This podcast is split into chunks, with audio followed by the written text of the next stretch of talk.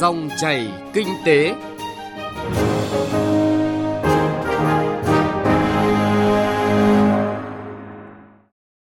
Xin chào quý vị và các bạn. Dòng chảy kinh tế hôm nay có những nội dung sau. Các ngân hàng đồng loạt giảm lãi suất cho vay.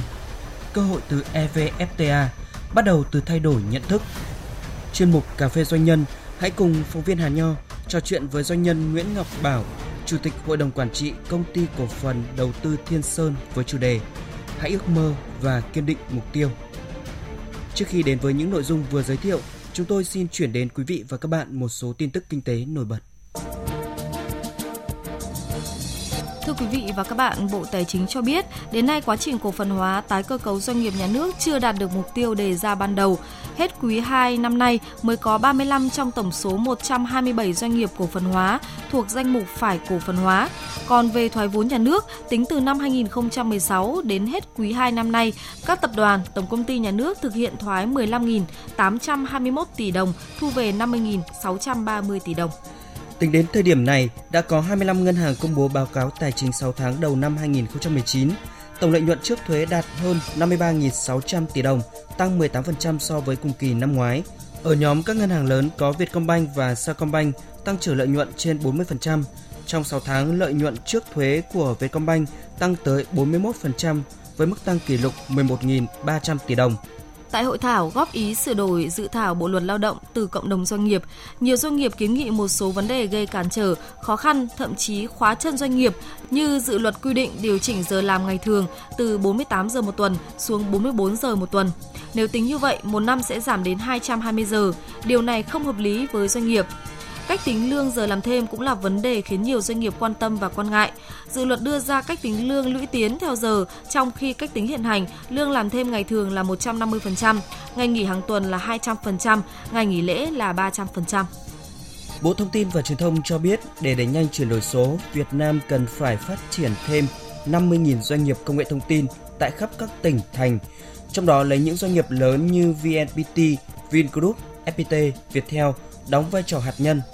Theo đó sẽ tập trung phát triển 4 loại doanh nghiệp công nghệ số, gồm các doanh nghiệp công nghệ lớn có tiềm lực về tài chính, thị trường và nhân lực, có thể làm chủ các công nghệ cốt lõi và đầu tư hạ tầng doanh nghiệp công nghệ thông tin với số lượng khoảng 10 đến 20 doanh nghiệp. Kế đến là doanh nghiệp thương mại dịch vụ lớn như Viettel, Vingroup có thể chuyển thành các tập đoàn công nghệ, công nghiệp, thương mại và dịch vụ.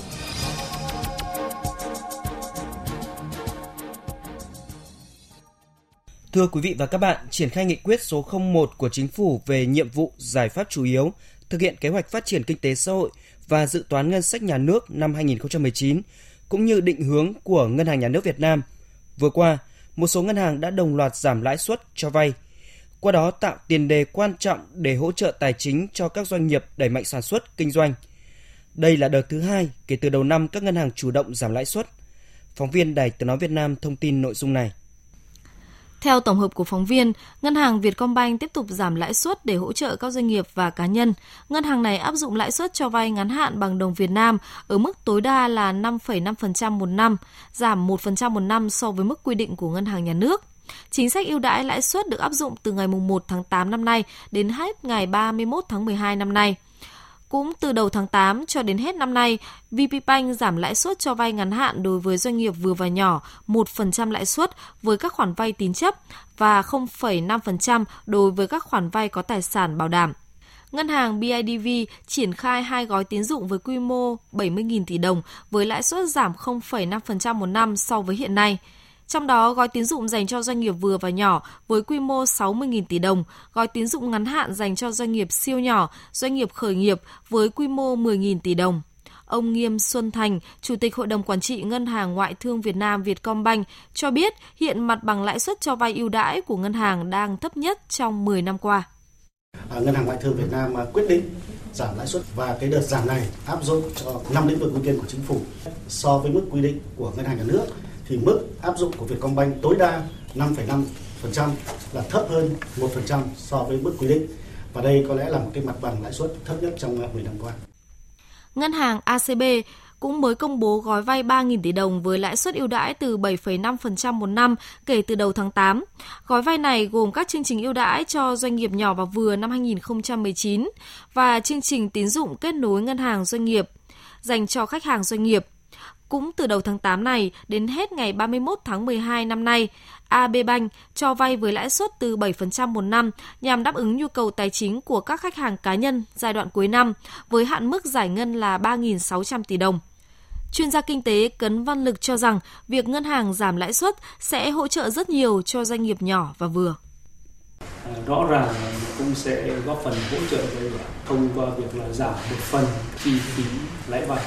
À, thứ hai là cũng thể hiện được cái sự đồng hành, cái sự quan tâm và hỗ trợ của chính phủ cũng như là ngân hàng đối với doanh nghiệp và qua đó cũng tăng cái niềm tin doanh nghiệp có cơ sở tăng cái đầu tư qua đó là thúc đẩy kinh tế tăng trưởng các chuyên gia tài chính ngân hàng đánh giá động thái giảm lãi suất cho vay phần nào phản ánh ngân hàng đang kinh doanh tốt và có đóng góp hỗ trợ cho sự phát triển của doanh nghiệp nói riêng và kinh tế xã hội nói chung. Tuy vậy, việc giảm lãi suất cần thực chất hơn. Bởi thực tế, đầu năm 2019, các ngân hàng có vốn nhà nước chi phối cũng đã giảm lãi suất cho vay ở mức 0,5% một năm, song chỉ dành cho 5 lĩnh vực ưu tiên là sản xuất, xuất khẩu, nông nghiệp, công nghệ cao, doanh nghiệp nhỏ và vừa, chứ không mở rộng cho nhiều ngành nghề. Mặt khác, việc giảm lãi suất cũng chỉ được phát động thời gian ngắn, sau đó lãi suất vẫn theo xu hướng tăng thay vì giảm như thời gian qua.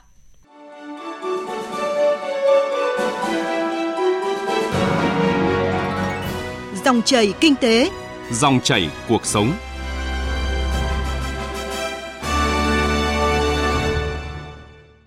Thưa quý vị và các bạn, dệt may sẽ là ngành hàng được hưởng lợi nhiều nhất khi Hiệp định Thương mại Tự do giữa Liên minh châu Âu và Việt Nam, gọi tắt là Hiệp định EVFTA, chính thức có hiệu lực. Tuy nhiên, không phải doanh nghiệp dệt may nào cũng hiểu rõ được những cơ hội mà hiệp định mang lại.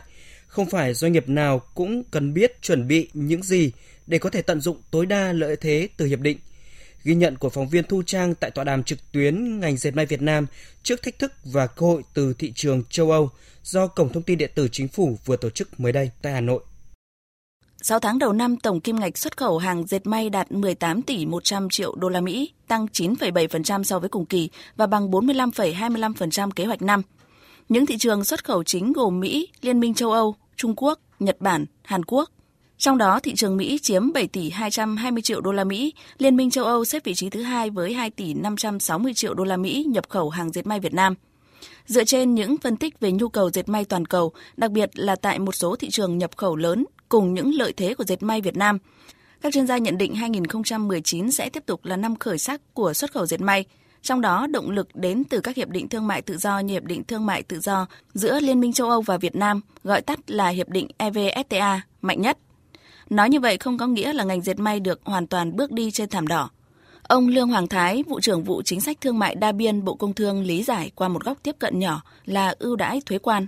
Vừa rồi thì có một số cái thông tin nói là thuế mà chúng ta hưởng trong hiệp định thương mại tự do uh, cao hơn mức thuế đang được hưởng theo cái ưu đãi đơn phương thì là không chính xác.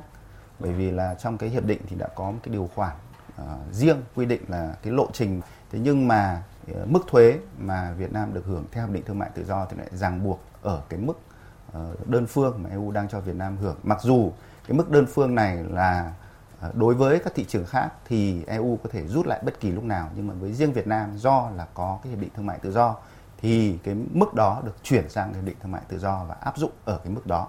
Tức là cái chuyện đầu tiên tôi xin phép khẳng định là không có chuyện là thuế sẽ bị tăng lên ờ, khi mà hiệp định đưa vào hiệu lực. Và và cái cái mức này thậm chí là khi đưa vào hiệp định thương mại tự do ấy, thì nó mang tính ràng buộc cao hơn bởi vì như tôi nói nó là quan hệ có đi có lại chứ không phải là được EU thích cho thì cho thích rút lại thì rút lại là chúng ta có mở cửa thị trường cho họ thì họ mở cửa thị trường hàng dệt may cho chúng ta. EVFTA đi vào cuộc sống, hàng hóa Việt Nam sẽ phải cạnh tranh mạnh với hàng nhập khi hàng rào thuế quan dần được cắt giảm. Các quy định về truy xuất nguồn gốc của các nước nhập khẩu hàng hóa ngày càng chặt chẽ và khắt khe hơn.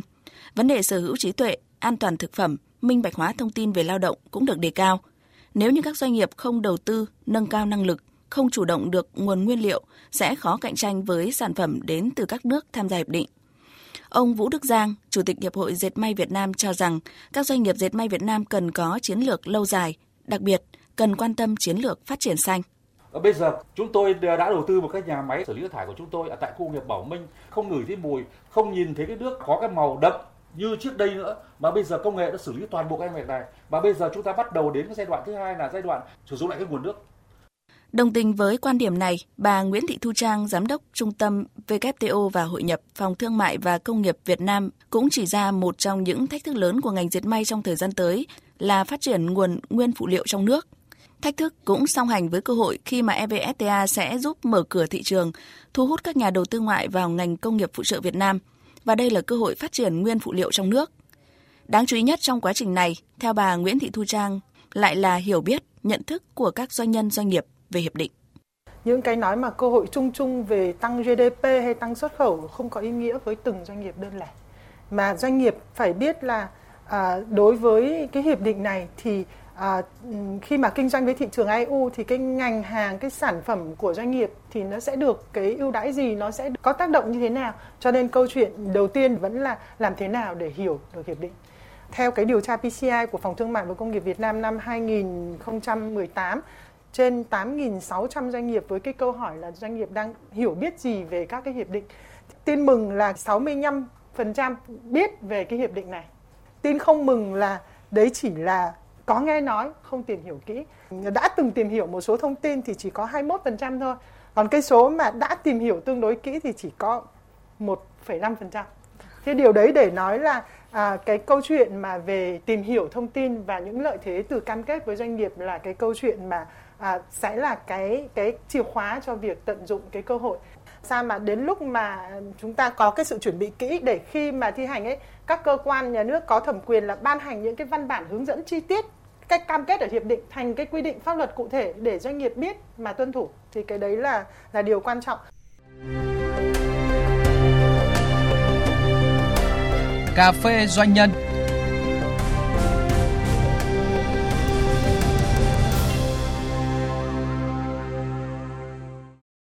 Thưa quý vị và các bạn, trò chuyện với doanh nhân Nguyễn Ngọc Bảo, Chủ tịch Hội đồng Quản trị Công ty Cổ phần Đầu tư và Du lịch Thiên Sơn, có thể nhận thấy ở doanh nhân này sự nhiệt huyết với công việc, với lĩnh vực mình đang theo đuổi, với một cảm xúc mạnh mẽ và niềm say mê. Đó là những câu chuyện nhỏ được chia sẻ và lan tỏa, với mong muốn đất nước ngày càng có thêm các doanh nhân, các bạn trẻ có chí hướng, cùng góp phần xây dựng đất nước giàu mạnh, xã hội văn minh với thông điệp – Hãy ước mơ và kiên định mục tiêu ngay từ những việc nhỏ. Mời quý vị và các bạn cùng nghe câu chuyện giữa biên tập viên Hàn Nho với doanh nhân Nguyễn Ngọc Bảo. Thưa ông, khi mà ông là một doanh nhân thì đã ấp ủ và bắt đầu từ việc nhỏ là như thế nào ạ? Quan niệm của tôi là điểm đích đến tức là bắt đầu phải là từ xuất phát.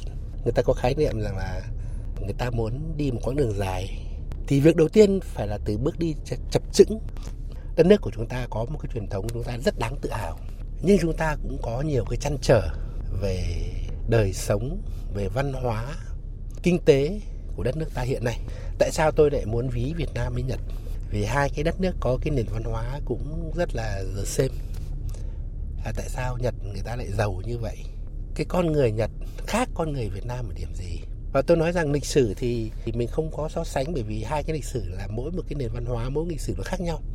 Nhưng chúng ta phải thừa nhận là chúng ta cũng không phải là một cái đất nước không có chiều dày lịch sử vẻ vang. Chúng ta quá vẻ vang. Và một cái đất nước chúng ta cũng rất nhiều điều đáng tự hào. Chúng ta cũng còn nhiều điều đáng phải học tập. Bằng cái sự học tập bằng cái sự vươn lên như vậy thì đối với các cái doanh nhân của Việt Nam ạ thì những cái gì ạ mà ông học hỏi được từ người Nhật? Tôi nghĩ đơn giản thế này thôi. Tôi vẫn thường trao đổi với các bạn doanh nhân cái người Nhật người ta ấy, người ta làm tất cả mọi việc vì xã hội, vì cái đối tượng cao nhất là để phục vụ xã hội, phục vụ con người. Tôi nói ví dụ như những ờ, có những cái bác mà bác hết tuổi lao động, bác về hưu và tôi cho đây là công việc tự nguyện. Bác cầm một cái chổi và một cái sẻng ra một góc đường để bác ấy quét những cái rác. Thì đây là một cái công việc mà tôi nghĩ rằng người ta làm như vậy là để tốt cho mọi người, tốt cho xã hội, tốt cho môi trường, chứ không phải là vì lợi nhuận. Thì tôi muốn nói một điều này này người Nhật người ta kỹ càng đến từng cm trong mọi công việc dù là nhỏ nhất. Đều có quy trình đều có nguyên tắc. Và người ta làm một công việc tất cả mọi việc là làm để phát triển. Vậy thì tôi cho rằng đột đất nước như vậy không giàu mới là lạ. Mọi người đều có ý thức rằng làm tốt cho mọi người thì đương nhiên mình sẽ tốt. Mọi người có ý thức là làm mang lại cái lợi nhuận, cái lợi ích cao nhất cho người tiêu dùng thì mình sẽ là người có lợi nhuận. Và tôi có cảm giác rằng đối với doanh nghiệp Việt Nam mình đôi khi đặt vấn đề lợi nhuận lên hàng đầu. Tức là mình loại làm mọi việc làm mọi giá để mang lại lợi nhuận. Thì cái lợi nhuận đấy tôi cho rằng có đến được cũng rất vất vả. Vất vả bởi vì nếu như mình quan niệm mình làm mọi việc tốt cho mọi người để mọi người sử dụng tốt mọi người có chất lượng tốt ta được sự ủng hộ. Và như vậy nó sẽ mang lại lợi nhuận. Chứ còn mình chỉ tính làm sao ấy, thiệt hơn làm sao ấy, chỉ để cái mang lại cho lợi nhuận cho một doanh nghiệp cho một cá nhân thì cho rằng đấy là một rất hạn chế trong rất nhiều doanh nghiệp ở Việt Nam. Thưa ông có nghĩa là bắt đầu từ góc nhìn ạ thì xuất phát từ cái ý tưởng cái mong muốn như thế nào mà ông lựa chọn doanh nhân là con đường mà mình bước đi ạ? Để lựa chọn doanh nhân thì tôi cũng à, chia sẻ với bạn là câu chuyện này nó cũng là duyên phận thôi. Không ai đẻ ra nghĩ mình là doanh nhân, không ai đẻ ra nghĩ mình sẽ là nhà chính trị. Trong quá trình phát triển cũng là khả năng tiềm ẩn của mỗi con người. Tôi có năng khiếu về nghệ thuật thì đừng bắt tôi đi làm về khoa học kỹ thuật hoặc là bắt tôi đi làm những cái việc à, khác tôi nói ví dụ đấy là khả năng và năng khiếu của con người, tôi cũng muốn trao đổi thêm về vấn đề đào tạo nghề ở Việt Nam. Trước đây tôi có những cái trao đổi với à, các trường dạy nghề. Tôi bảo là, các thầy, các trường hãy đào tạo những cái gì xã hội cần chứ không phải các thầy đào tạo những cái gì mà các thầy có, nhà trường có. Và tôi nhớ có một lần tôi trao đổi với cả một số thầy hiệu trưởng ở các trường dạy nghề, tôi bảo là, tôi rất hy vọng, hồi đó tôi đang là chủ tịch của mấy cái công ty về sản xuất cái tập đoàn sản xuất thép. Thì tôi là tôi xin mời các thầy ấy, là tôi là người đứng ra đặt hàng cho các thầy đào tạo những người thợ thầy đào tạo xong tôi lại đưa về nhà máy tôi để làm đúng cái việc của tôi. Chứ không có nghĩa rằng khi các thầy đào tạo về tôi lại đào tạo lại từ đầu. Và thậm chí tôi là người trả lương trong quá trình các thầy đào tạo. Thì đấy là chúng ta hãy đi từ việc nhỏ nhất từ việc đào tạo nghề từ việc định hướng xã hội thì tôi muốn nói rằng là không phải đất nước ta hiện nay có một câu cửa miệng rất nhiều nhà phân tích có nói chúng ta đang thừa thầy thiếu thợ Thưa ông ạ, tôi được biết là ông là học về kiến trúc. Vậy thì ông đã trải qua những cái con đường như thế nào để uh, dẫn tới cái kết quả cũng như là hiện thực hóa những cái mơ ước của mình ạ? À, tôi cũng xin chia sẻ rằng tôi cũng chưa bao giờ có một lúc một ngày tôi nghĩ rằng ngày mai tôi phải làm những công việc tiếp theo để đạt được những thành tích như sau hoặc ngày mai tôi phải trở thành một chủ tập đoàn, ngày mai tôi phải là một nhà chính trị gia, rồi là một kiến trúc sư thành đạt. Tôi không có tư tưởng như vậy. Nhưng tôi nghĩ đơn giản rằng là nếu như mình không bước đi, mình không nghĩ đến thì không bao giờ mình tới đích. Đấy là một cái điều mà tôi cho rằng là cũng là một cái quy luật thôi. Và tôi luôn đặt cho mình một cái cái cái đường đi rất mạch lạc. Tôi muốn làm công việc gì, tôi muốn à, chia sẻ công việc gì thì việc đầu tiên tôi phải lập kế hoạch và tôi hoạch định cho bản thân mình. Và trong đầu tôi luôn luôn nghĩ cái việc đó tôi phải làm tôi phải đến còn đến được hay không lại là một câu chuyện. Thế nhưng mà tôi muốn nói về điểm đầu và điểm đến. Nếu mà nói với các cái doanh nghiệp thì điều gì mà ông muốn nói để cùng chia sẻ để đi đến thành công ạ? Tôi chỉ muốn chia sẻ rằng là dù việc nhỏ nhất nếu chúng ta xác định đấy là công việc sở trường thì chúng ta hãy kiên định. Không có việc gì nhỏ mà cũng không có việc gì quá lớn đâu nếu chúng ta không làm được một việc nhỏ thì chúng ta đừng bao giờ kỳ vọng làm được việc lớn cả. Đối với doanh nghiệp nhỏ và vừa, ở Việt Nam thì tôi cũng xin có một cái chia sẻ cá nhân đấy, là chúng ta định làm việc gì thì chúng ta sẽ kiên định làm đến cùng. Nhưng chúng ta nghĩ rằng chúng ta làm việc đó để chúng ta làm tốt cho các doanh nghiệp khác, tốt cho những cái dịch vụ xung quanh chúng ta thì chúng ta sẽ trưởng thành. Có nghĩa rằng mình cố gắng, mình đặt mình vào trong một cái chuỗi chung, một cái mắt xích rất nhỏ nhưng mà sẽ được vào trong cả một cái chuỗi lớn thì đó sẽ dẫn đến thành công. Khi chúng ta bước vào một công việc thì chúng ta phải đặt kỳ vọng vào nó thì chúng ta mới có được một cái tư duy để mà chúng ta thực hiện nó. Đấy là việc đầu tiên của một doanh nghiệp.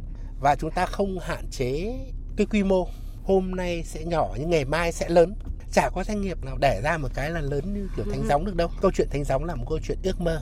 Và tôi cho rằng là doanh nghiệp nào cũng là thánh gióng được nếu chúng ta có đủ niềm tin, đủ hoài bão, đủ trí tuệ. Và tôi mong rằng là ở một cái đất nước mà có nhiều doanh nghiệp, nhiều ước mơ thì đất nước đấy sẽ đạt được thành tựu. Và tôi rất mong ở Việt Nam chúng ta sẽ có rất nhiều các doanh nghiệp như vậy cùng nhau đóng góp. Vâng ạ, xin à, trân trọng cảm ơn ông Nguyễn Ngọc Bảo với câu chuyện muốn thành công thì phải bắt đầu hành động ạ. Một lần nữa xin được trân trọng cảm ơn ông. Chuyên mục Cà phê Doanh nhân cũng đã kết thúc dòng chảy kinh tế hôm nay. Chương trình do biên tập viên Bảo Ngọc và nhóm phóng viên kinh tế phối thực hiện. Xin chào và hẹn gặp lại quý vị và các bạn.